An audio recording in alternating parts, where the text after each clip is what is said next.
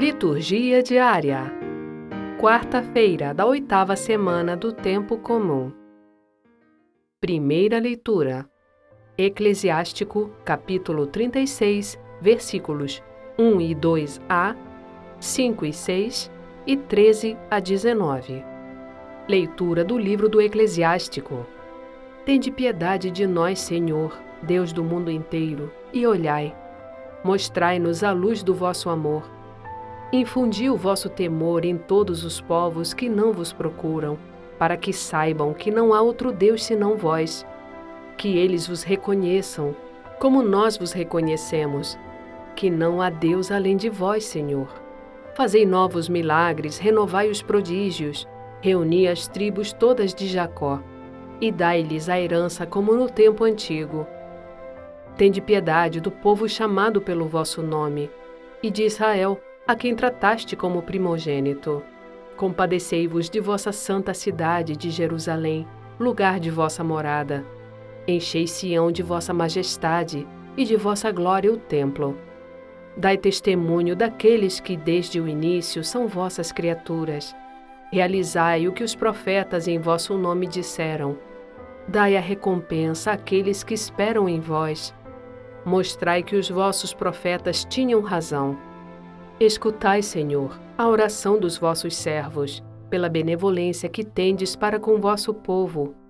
Conduzi-nos no caminho da justiça, e que o mundo inteiro reconheça que vós sois o Senhor, o Deus de todos os tempos. Palavra do Senhor. Graças a Deus. Salmo Responsorial 78 Tende compaixão e olhai por nós, Senhor não lembreis as nossas culpas do passado, mas venha logo sobre nós vossa bondade, pois estamos humilhados em extremo. Ajudai-nos, nosso Deus e Salvador. Por vosso nome e vossa glória, libertai-nos. Por vosso nome, perdoai nossos pecados. Até vós chegue o gemido dos cativos. Libertai com vosso braço poderoso os que foram condenados a morrer. Quanto a nós, vosso rebanho e vosso povo, celebraremos vosso nome para sempre, de geração em geração vos louvaremos. Tende compaixão e olhai por nós, Senhor. Evangelho Marcos capítulo 10, versículos 32 a 45. Proclamação do Evangelho de Jesus Cristo segundo Marcos. Naquele tempo, os discípulos estavam a caminho subindo para Jerusalém. Jesus ia na frente. Os discípulos estavam espantados e aqueles que iam atrás estavam com medo. Jesus chamou de novo os doze à parte e começou a dizer-lhes o que estava para acontecer com ele. Eis que estamos subindo para Jerusalém, e o filho do homem vai ser entregue aos sumos sacerdotes e aos doutores da lei eles o condenarão à morte e o entregarão aos pagãos. Vão zombar dele, cuspir nele, vão torturá-lo e matá-lo.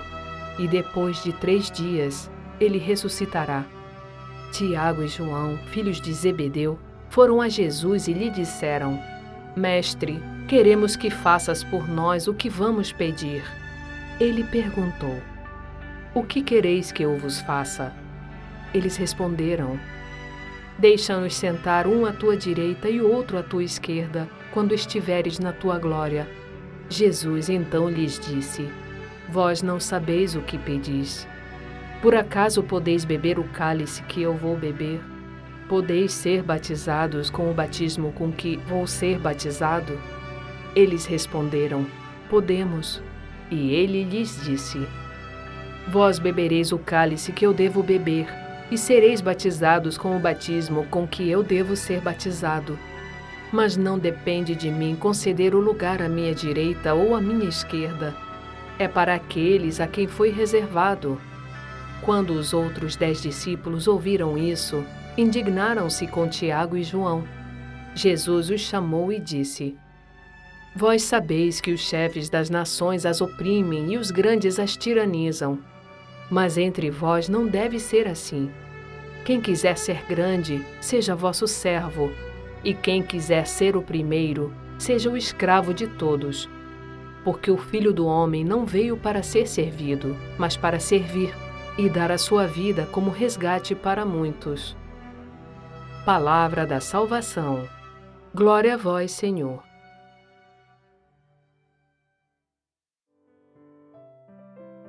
Frase para reflexão: Nossa esperança não pode ser incerta, pois que ela se apoia nas promessas divinas. São Bernardo.